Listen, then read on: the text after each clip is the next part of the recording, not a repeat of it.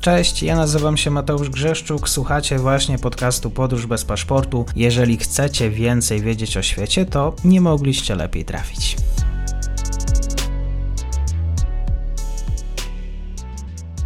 Dzień dobry wszystkim słuchaczom. Mam dzisiaj wielką przyjemność po raz kolejny gościć na kanale pana profesora Hieronima Gralę, znawcę Rosji, rusycystę, Wydział Artes Liberales Uniwersytetu Warszawskiego. Dzień dobry panie profesorze, dziękuję za przyjęcie zaproszenia. Dzień dobry panie redaktorze, dzień dobry państwu. Pytanie na początek. Kiedy ostatnio pan profesor był w Kaliningradzie? Dawno. Właśnie mija, a raczej minie w czerwcu, dziesiąta rocznica. Tak się składa, że po dwunastym roku niewiele mnie już korciło, że tak powiem, żeby tam pojechać, a w dwunastym roku byłem tam w ramach warsztatów wspólnych polsko-rosyjskich ze studentami Uniwersytetu Warszawskiego i Rosyjskiego Federalnego Uniwersytetu imienia Kanta w ramach warsztatów poświęconych epoce napoleońskiej nie jakiejś tam II wojnie światowej, nie aktualnym wtedy wydawałoby się żywiołowo się rozwijającym kontaktom społecznym i gospodarczym, a właśnie wojną napoleońskim, bo przecież dla Rosji rok 12 to była rocznica e, zwycięskiej wojny z Napoleonem. Dla nas klęski Napoleona w czasie pochodu na Moskwę, wydarzenia, które niesłychanie wiele zmieniło w naszych dziejach i na obszarach właśnie Europy Wschodniej i Środkowej. No i właśnie z grupą studentów i kolegami e, wymienialiśmy się doświadczeniami z młodzieżą i wykładowcami rosyjskimi w różnych takich miejscach poza Kaliningradem, Königsbergiem, Królewcem. Wiele każdemu humaniście ich nazwy powiedzą, bo w dawnej Tylży, w dawnej Iławie Pruskiej, w dawnym Frydlandzie, czyli Sowieck, Bagrationowski, Prawdzińsk. Panie profesorze, tak, tak. E, Wspomniał Pan o Uniwersytecie Kanta. Kant to jest ważna postać dla e, tego regionu? Ważna i ciągle niejednoznaczna. Pan, z jednej strony od zdobycia Königsbergu przez Armię Czerwoną, Kant jako wielkie imię europejskiej filozofii, na którego to filozofa zapatrzeni byli, chociaż się z nim spierali klasycy marksizmu i leninizmu, to wielkie imię europejskiej i światowej filozofii w jakimś stopniu rozciągało, ja bym powiedział, parasol ochronny nad pewnymi elementami miejscowej kultury i nad pamięcią historyczną. Jest e, taka przezabawna i symptomatyczna fotografia 1945 roku, kiedy dookoła ruiny po tym przewlekłym i dramatycznym szturmie Königsbergu, katedra, do której ściany przytulony jest Przystolony jest grób Kanta, mocno poturbowana, katedra Wiasmont Świętego Wojciecha. I tam jest napis, taki duży napis, jakoś smoło czy czymś tam cyrylicą, wypisany przez co bardziej światłych krasnoarmiejców, czy pewnie przez jakiegoś politruka, odwołujący się do poglądów Kanta i pokazujący właśnie rozdziew między jego ideą a materializmem historycznym. E, brzmi to jak chichot historii, chociaż twórca zapewne był przekonany, e, że jest to dowód jego wybitnej erudycji. Tym niemniej twierdzi się, że właśnie postać Kanta, powtarzam, stała się tym parawanem, za którym można było schować te resztki katedry i jakoś tu przetrwała. No i poza wszystkim innym przez dłuższy czas Kant był jako najbardziej znany mieszkaniec Kaliningradu już od 1946 roku, e, był postacią, którą propaganda, ale i nauka radziecka, a potem rosyjska wykorzystywała. E, ja w tymże 12 roku pamiętam moją rozmowę z prorektorem Uniwersytetu Federalnego, gdzie ja w naiwności swojej powiedziałem, że to takie przyjemne uczucie dla rosyjskiego urzędnika nauki być prorektorem w uniwersytecie, e, który przecież jest najstarszą wyższą uczelnią na terytorium Federacji Rosyjskiej. On się na mnie popatrzył takim krytycznym wzrokiem i powiedział, no ale o co chodzi? No co ja będąc przekonany, że przecież jak się powołujemy na uczelnię, która wydała wielu wybitnych, prawda, mówię, no to no przecież tutaj Albertina, prawda, zatwierdzony e, status uczelni wyższej 1560 w Rzeczypospolitej, druga po Akademii Krakowskiej, mówi nie, при чем здесь Albertina? To Kantiana. Hmm. Ja się go patrzyłem, mówi, tak, mówi, przecież co nas, nas, bogatą Federację Rosyjską, czy nas nie stać na nową, krzepką uczelnię imienia Kanta? Popatrzyłem się na niego i pomyślałem, że mało który rektor z prawdziwego zdarzenia byłby takim cymbałem, żeby dobrowolnie rezygnował.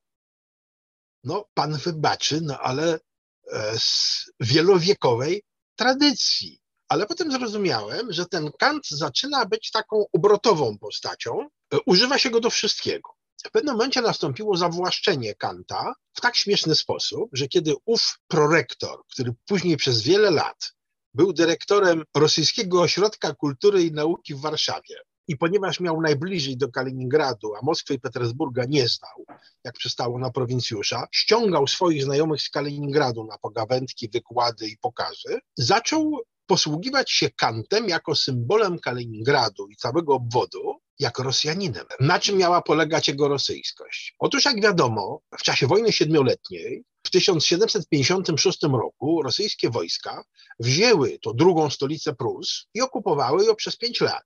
Siłą rzeczy, ponieważ uznano, że to jest aneksja, urzędnicy, wykładowcy i tak dalej stali się obywatelami rosyjskimi. Z faktu, że przez 4,5 roku Kant był obywatelem enklawy zajętej przez armię rosyjską, i co więcej, żeby potwierdzić, a raczej dostać tak naprawdę etat profesorski, musiał korespondować z dworem carskim, zrobiono z niego uczonego rosyjskiego, a tym samym Rosjanina, bo jak wiadomo, każdy rosyjski jest Rosjanin oczywiście w tej sytuacji. E, no i tak trwało to wszystko dosyć zabawnie, e, długo, a liścimiarka się przebrała. I to też jest zabawna okoliczność, ponieważ się nagle okazało, że chociaż w Kaliningradzie mieszkańcy w drugiej dekadzie naszego wieku częściej deklarowali swoją świadomość kaliningradzko-kenigsberską, nawet używali pojęcia my kenigsberskie, my nie tylko kaliningradzcy, my kenigsberskie, to jednak w głębi duszy pozostali tymi synami, wnukami prawnukami zasiedlających przez dekady garnizon kaliningradzki krasnoarmiejców, bo w pewnym momencie zaczęto demolować wręcz pamiątki związane z osobą Kanta. Co to spowodowało? Prześmieszna dyskusja o tym, czyje imię nadać międzynarodowemu lotnisku w Kaliningradzie. Jak się pojawił koncept, że to będzie lotnisko imienia Kanta, nagle miejscowe ruchy patriotyczne, stowarzyszenia weteranów i tak dalej dostały patriotycznego wzmożenia i zaczęły wrzeszczeć, nie będzie faszysta pluł nam w twarz to przecież wiadomo, że to jest hitlerowski filozof. To świadczyło o ogólnym pojęciu o e, cywilizacji europejskiej. Doszło do tego, że wzmożeni patriotycznie przeciwnicy dopuścili się do działań, do których nie dopuścili się czarno, e, czerwonoarmiejcy w 1945, a mianowicie wymazali, wybrudzili grób Kanta, opaskudzili jakoś różową farbą jego monument, rozrzucali ulotki precz, prawda, Kant i tak dalej, Kant do Reichu, Kant do Niemiec i tak dalej, i tak dalej. Miejscowa władza była w szoku, no bo Kant obok bursztynu był głównym towarem eksportowym. Co więcej, to jest przecież okres intensywnego flirtu niemiecko-republiką federalną, zasysania stamtąd środków na renowację e, nie tylko samego Kaliningradu, ale tych poniemieckich miast otaczających, będących w strasznym stanie, a tu nagle się okazuje, że miejscowe społeczeństwo, które chętnie konsumuje te granty, które chętnie jeździ do Polski, via Polska do Niemiec, była to, był to obwód o bardzo wysokim znacznie przewyższającym średnio rosyjską współczynniku posiadania paszportów zagranicznych i wiz Schengen. Ja już nie wspomnę o małym ruchu granicznym, który był mhm. to specyfiką, której były pozbawione inne obwody rosyjskie. I tak się składa, że tutaj nagle jest taki pasztet, że nie wiadomo skąd biorą się przeciwnicy Kanta, a co za tym idzie, innych wątków niemieckich.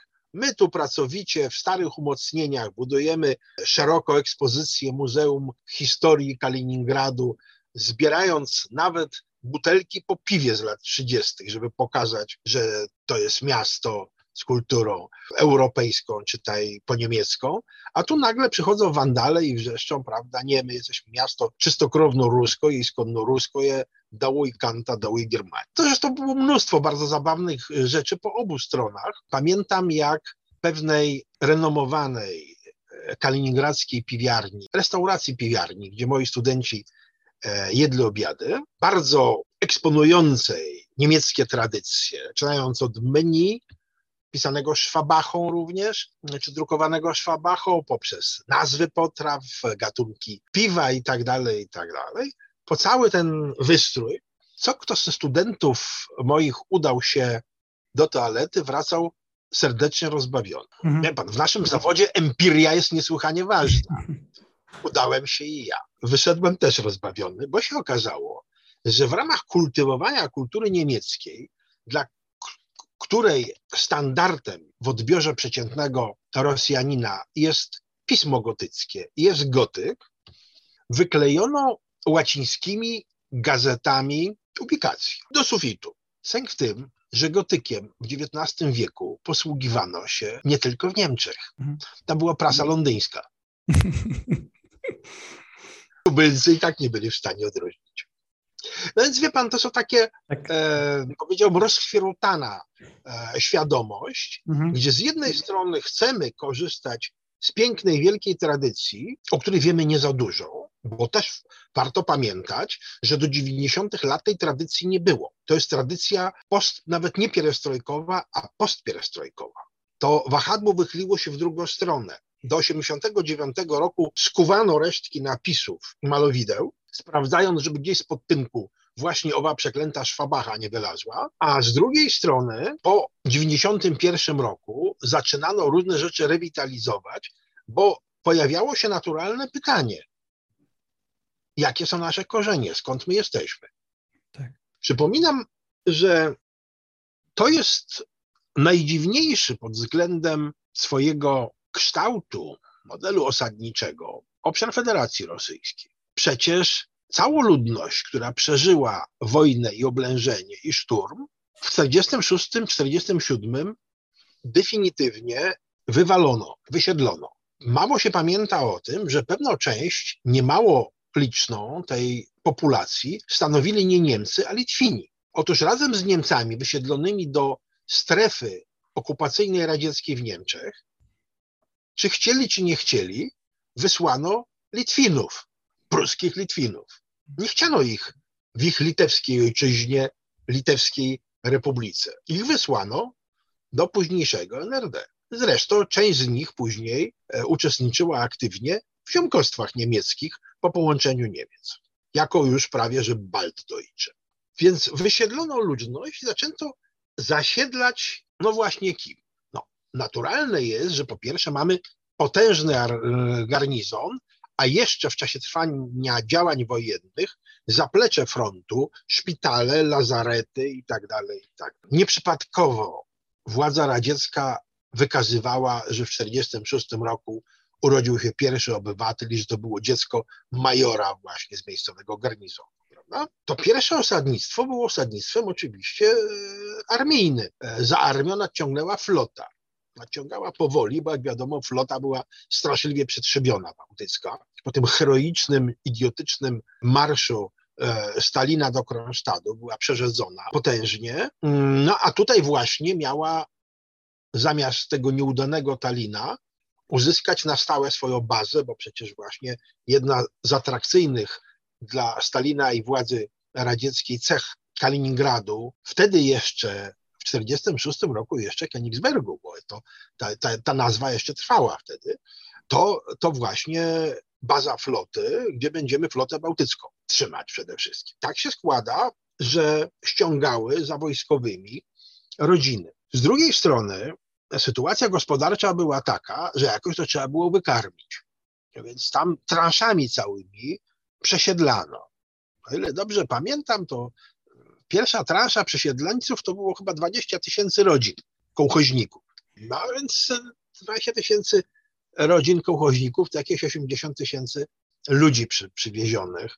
Gdzieś tam właśnie, no tutaj różne było pochodzenie, bo jak się dzisiaj zapytać Kaliningradczyka, o jego pochodzenie w trzecim, czwartym pokoleniu, bo spora część to są właśnie ludzie już od pokoleń tam mieszkający, to rozrzut jest spory. Od Powołża przez Woronerz, przez e, również e, te centralne tutaj gubernie, ale sporo na przykład z Litwy, sporo z Litwy, trochę z Białorusi. W związku z czym e, to był rzeczywiście konglomerat. To był inny konglomerat niż osadnictwo, które też skierowano cały potok do sowieckiej, jak mówiono, Prybałtyki, gdzie żeby zmienić stosunki etniczne w Estonii czy Łotwie, kierowano potoki ludności, ale właśnie bardzo różne, bo my byśmy oczekiwali, że logicznie będą wysyłać tam Rosjan, Tymczasem, zgodnie z polityką imperialną, tam kierowano, na przykład znałem sporo przypadków do Talina i okolic skierowania podejrzanych rodzin ukraińskich. Natomiast tutaj wysyła, wysyłano właśnie z różnych obszarów. Czy udało się dzięki temu zapewnić stabilność rolniczo-regionowi, można powątpiewać. No ale od y, tego procesu zasiedlania do dzisiejszego stanu demograficznego, no to jednak mamy wzrost potężny. Mm, no jednak mamy ponad milionową eksklawę, prawda? Mhm. Gdzie jak się odrzuci z tych zeznań o przynależności pojęcie Kaliningradczyk i jak zastosujemy filtry surowe, filtry etniczne, to dziwnym trafem nawet trzydziestolecie pierestrojkowe przyniosło istotne zmiany. Bo przecież w tej chwili, na początku drugiej dekady, czyli powiedzmy 10 lat temu, a potem to wiele się nie zmieniało, no to 80 parę procent deklarowało jednak swoją rosyjskość etniczną, przy czym to urosło prawie 10% w ciągu tych 30 lat kosztem Białorusinów i Ukraińców. To tam nastąpiły poważne przesunięcia, bo takie małe, nieznaczące E, etnosy, powiedzmy, jak Polacy, to tam kiedyś było pół procenta, a teraz jest chyba, mimo przyrostu bezwzględnego, jest chyba 0,41. To samo się zdarzyło Litwinom jakoś tak, mimo że e, powtarzam, był to obszar tak bardzo litewski, bo my ciągle lubimy wspominać, że królewiec, że polskie wpływy i tak dalej. No dobrze, no ale to przecież sąsiadowało z Litwą, spokrewnione z Radziwiłłami, e, stamtąd e, mnóstwo rodów służących w Wielkim Księstwie Litewskim i w ogóle cały ten przecież obszar na wschodzie nazywany był po prostu Małolitwą, no po prostu Małolitwą. To jest przecież kolebka drukarstwa litewskiego w XIX wieku, ogromnie ważny ośrodek myśli społecznej i patriotycznej litewskiej dla odrodzenia litewskiego. A teraz ich jest tam samo, tyle samo co nas, czyli jakieś tam chyba pół procenta, więc to, to, to, są, to są mikroskopijne ilości. Chyba więcej w tym momencie jest ludności żydowskiej, które jak łatwo się domyśleć, bo chyba 0,7, e, jeżeli pamiętam, no musiałbym to sprawdzić, Państwo sobie sami sprawdzą, w każdym roczniku statystycznym to jest. Natomiast e, to jest pewnie istotna zmiana, bo sądzę, że w 1944 to było 0,0 oczywiście i już. Także zmiany, zmiany nastąpiły, zmiany są e, widoczne, zmiany postępują, ale przy tym wszystkim, przy tej e, warunkowej rusyfikacji, powiedzmy, bez e, jakiegoś negatywnego nawet traktowania tego pojęcia ludności obwodu kaliningradzkiego, rzeczywiście mamy do czynienia z społecznością w skali całej Rosji unikalną. Raz jeszcze akcentuję to, że tutaj, tu naprawdę ta dwustopniowa świadomość, taka powiedziałbym z ducha niemiecka, prawda? Heimat i Vaterland, prawda? Czyli mała i duża ojczyzna jest widoczna. Mało gdzie to jest widoczne, ale tam to jest widoczne. Ja na różnych rubieżach Federacji Rosyjskiej, zaczynając od E, Kareli, a kończąc nawet Buriacją. Tak wyraziście tego nie widziałem, jak e, widziałem to w Kaliningradzie.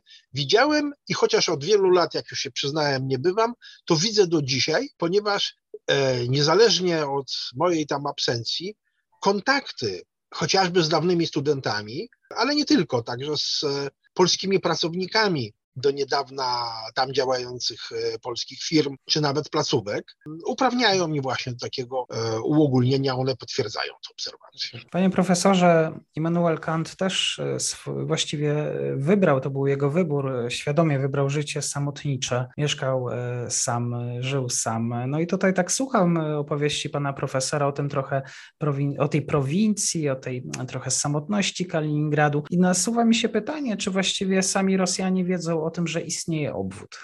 Rosjanie tej Rosji już właściwej, nazwijmy to.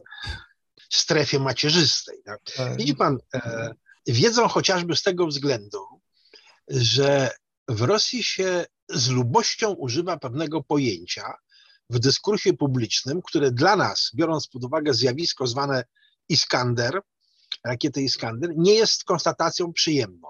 Otóż Rosjanie zwykli mawiać o tym, że Kaliningrad to jest niezatapialny rosyjski lotniskowiec.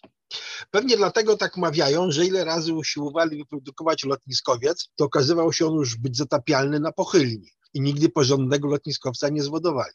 Ale już tak poważnie mówiąc, to rzeczywiście bardzo mocna obecność Kaliningradu w dyskursie publicznym jako ważnej części układanki militarnej. Świadomość, że to jest ten nasz bastion przeciw Zachodowi, że to jest e, miejsce, z którego my kontrolujemy część akwenu bałtyckiego. No a jak czasem odezwie się jakiś teoretyk e, wojskowości, to jeszcze nagle się okazuje, że dobre, tak powiem, miejsce do wyprowadzenia e, uderzenia na jakiś przesmyk suwalski. No, teraz problem przekopanej Mierzei zmniejszył obecność argumentacji o tym, że w dwie godziny do Gdańska na czołgu i tak dalej, i tak dalej. I my możemy traktować to żartobliwie, e, bo też e, tak naprawdę jakość sporej części sił tam zgromadzonych e, jest dosyć pośrednia tak naprawdę. Ale nie o to chodzi. Chodzi o to, że jakoś tam w tyle głowy pewna część społeczeństwa ma to przede wszystkim militarną funkcję. Co więcej, Kaliningradczycy mają tego świadomość i w istocie rzeczy są trochę oburzeni, że ojczyzna pamięta o nich właśnie jako o niezatapialnym lotniskowcu, e, wyznacza im pierwszoplanową i niebezpieczną funkcję militarną, ale za tym nie idzie odpowiednie dofinansowanie, odpowiedni rozwój infrastruktury i docenienie, jak powiedział, tej roli wrót do Rosji to w pewnym momencie przełożyło się nawet na pojawienie się dwóch różnych typów ruchów społecznych. Oczywiście można traktować je jako folklor, można mówić o tym, że one są efemeryczne, ale już w naszym stuleciu, już w czasie pierwszej dekady, po pierwsze zaznaczyły się ruchy e, domagające się poszerzonej autonomii, przy czym e, ta autonomia postrzegana chyba była przez większość o nią się upominających w kategoriach bardziej ekonomicznych niż politycznych. To było to marzenie o, o Singapurze czy Hongkongu, o strefie wolnocłowej, w której będzie się działo bardzo wiele. Głównym przedmiotem wymiany handlowej nie będzie tani alkohol i niezbyt drogie narkotyki. Tak było, tak było e, w owym czasie. To była plaga.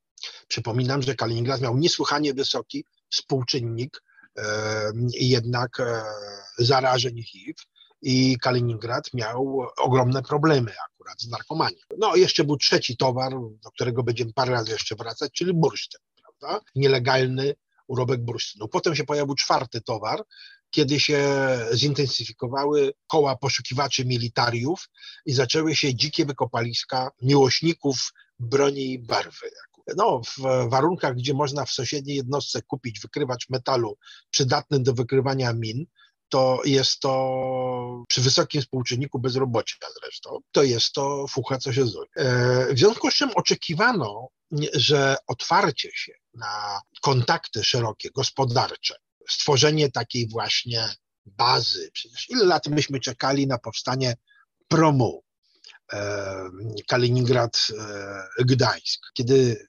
pracowałem jako konsul Sankt Petersburgu, e, wątek tego promu pojawiał się przy każdej poważniejszej delegacji, która się pojawiała. Prawda? I cały czas była mowa właśnie o cyrkulacji promowej, która ho, ho, mogła nawet dochodzić tutaj aż do Petersburga przez Kaliningrad. Bo pomysłów było mnóstwo, oczywiście jesteśmy w takim miejscu, jakim jesteśmy i wątek Krymu i Ukrainy nie jest jedynym powodem, dla którego jesteśmy w tym miejscu. No. E, wracając do rzeczy, więc te, ta część malkontentów e, tak sobie właśnie to wyobrażała. Rozszerzenie uprawnień autonomicznych. Ale byli również, co prawda w mniejszej liczbie, zwolennicy takiego ruchu autonomii Kaliningradu, którzy by widzieli obwód kaliningradzki jako część federacji, która docelowo może się od niej oddzielić i która po referendum może stać się samodzielnym podmiotem politycznym, może zostać się częścią świata zachodnioeuropejskiego. E, o ile pamiętam, aktyw e, skupiony wokół tego projektu już około 2003 roku zaczęło migrować do Polski i z Polski głoszenie tego wydaje się im mniej ryzykowne. Ojczyzna nie zrozumiała tego zamysłu. Natomiast rzeczywiście apetyty takie właśnie, że skoro mamy szczególne położenie pod każdym względem, to z tego, co przez dekady było bolączką, bo miasto zamknięte, plaże niedostępne, bo mówimy o potencjale turystycznym.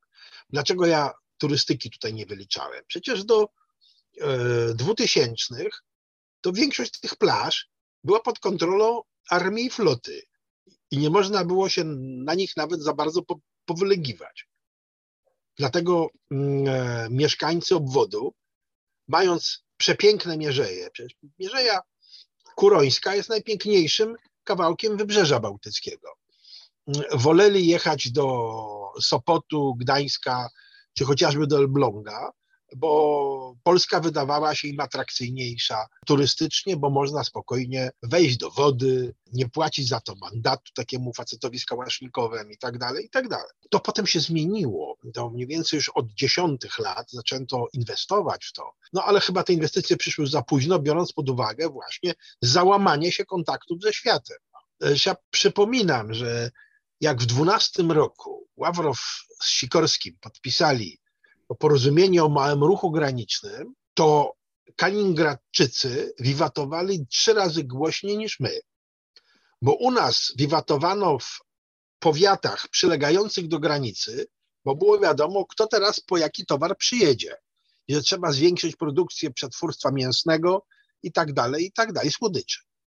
Natomiast po tamtej stronie otwierała się Europa. Mhm. Oni tak to postrzegali. Proszę zobaczyć z tych dwóch pierwszych lat e, doświadczenie dużych galerii gdańskich. Dla Gdańska, nawet jakiś tam Ikei i tak dalej, to byli świetni klienci. To była ogromna część zysków.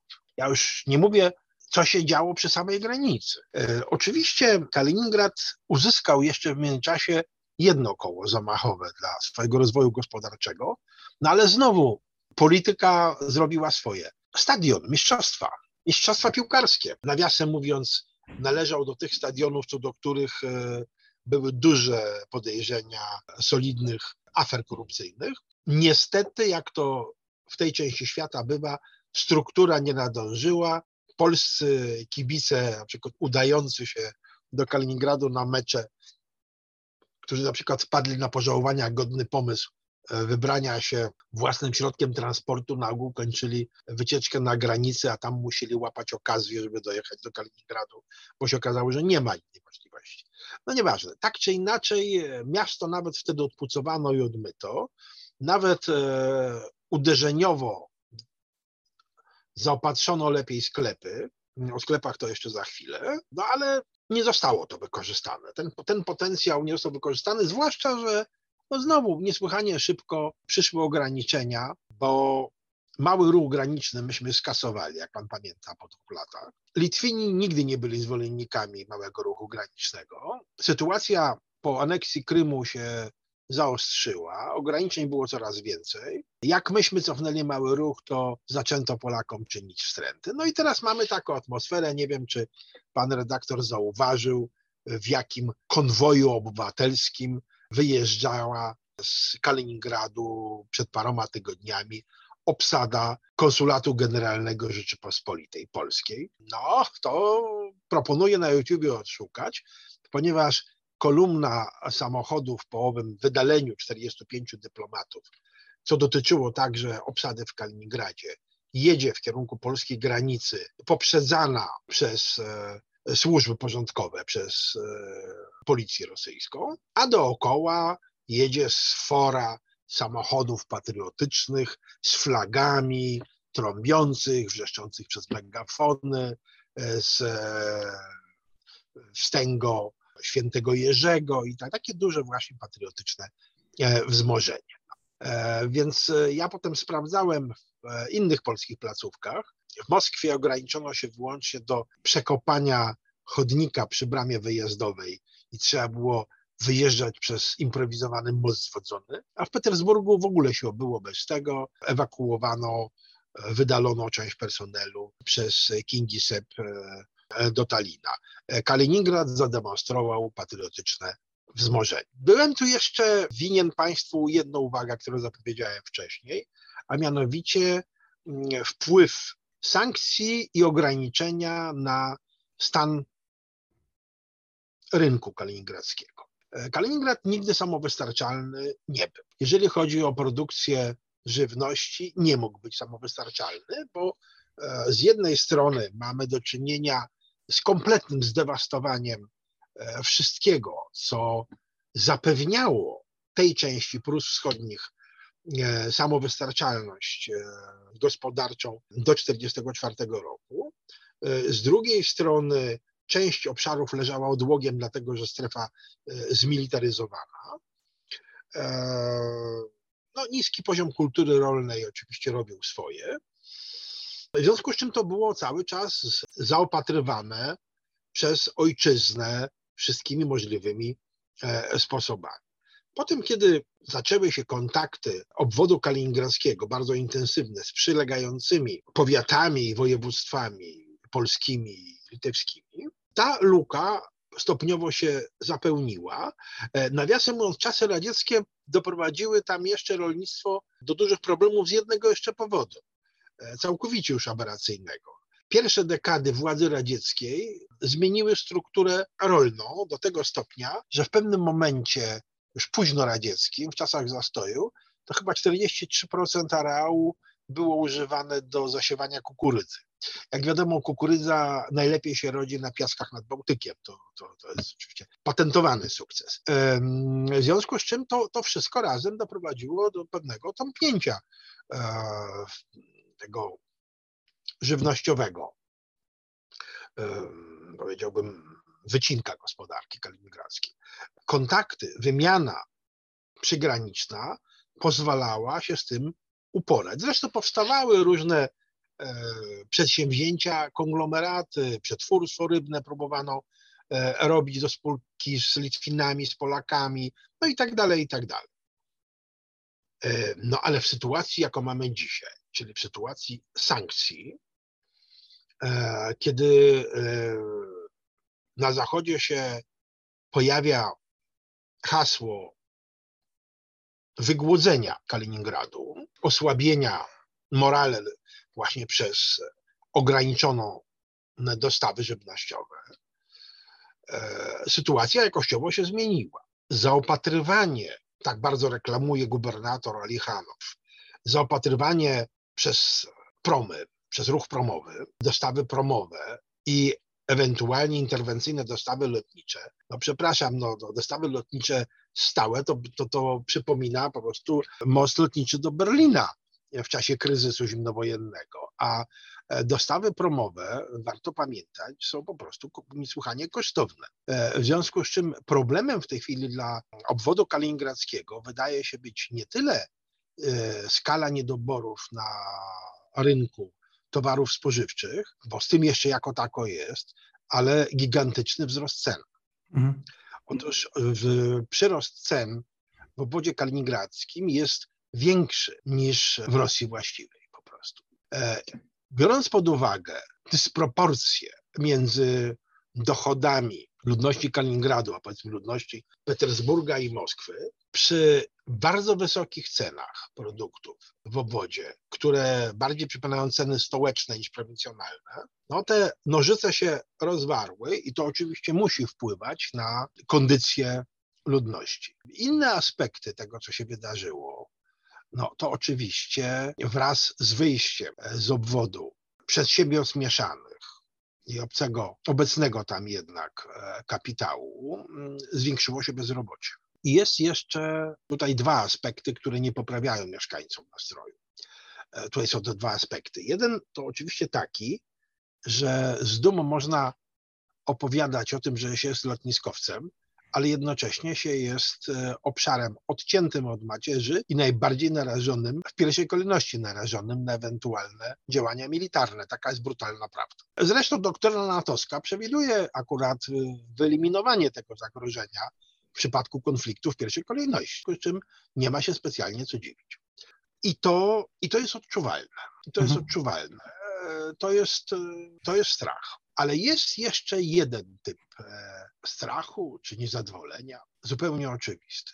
Zmilitaryzowany obwód relatywnie blisko trwających działań zbrojnych frontu na Ukrainie. Na razie jednostki z Kaliningradu nie zostały użyte, ale mówi się o zbliżającym się poborze. Skoro nastąpił ukryty, ale widoczny, dostrzegalny pobór w e, guberniach przylegających do granic z Ukrainą, skoro nastąpił pobór w Białgorodzie, Kursku, to ludność Kaliningradu, a jest to enklawa, czy raczej eksklawa, nie tak znowu liczna, po prostu się boi, że z czysto logistycznych względów pobór nastąpi u nich. E, I to też wpływa na nastroje społeczne. E, mhm. Co nie zmienia faktu, że gdybyśmy dzisiaj wyszli na ulicę, jak mam okazję dość regularnie oglądać na zdjęciach do mnie przychodzących właśnie z różnych sieci społecznościowych, to mamy takie wzmożenie patriotyczne, nadliczbową ilość ogłoszeń, haseł, banerów, symboli, a strach pomyśleć, co będzie 9 maja. Panie profesorze, to pytanie na koniec. Myślę, że słuchacze wybaczą taki tytuł. W Soczi jeszcze podczas ceremonii otwarcia 22 zimowych Igrzysk Olimpijskich organizatorzy wyświetlili wtedy mapę Polski z dołączonym obwodem kaliningradzkim. To było ponad 8 lat temu. No właśnie, obwód kaliningradzki w Polsce. Jak sobie to wyobraża pan profesor? Nie chcę psuć panu humoru, ale sobie nie wyobrażam. Nie wyobrażam sobie z wielu względów. Może pytanie, dlaczego nie należy też tak? Wie pan, po pierwsze należało postawić sobie pytanie, czy naprawdę obwód kaliningradzki tak wiele z Polską łączy. E, jeżeli uświadomimy sobie to niewielką w sumie liczebność Polonii kaliningradzkiej, na dokładkę pewna jej część to jest Polonia napływowa razem właśnie z Armią Czerwoną. Jeżeli uświadomimy sobie, że de facto mocne związki królewca z Polską, wtedy jeszcze w miarę życzliwe, ustały w drugiej połowie wieku XVII. Jeżeli uświadomimy sobie, że przez 200 prawie lat dla polskich polityków w kraju i na emigracji królewiec, czy jak to woli Königsberg, kojarzył się raczej z wszystkim, co negatywne, bo jak mówiano i pisano wtedy z prusactwem, to ja nie wiem, czy jest sens sztucznego akcentowania odwiecznych związków tych ziem z Polską. E, prawdę mówiąc, e, wydaje mi się, że w sensie gospodarczym, kulturalnym, niegdyś etnicznym także,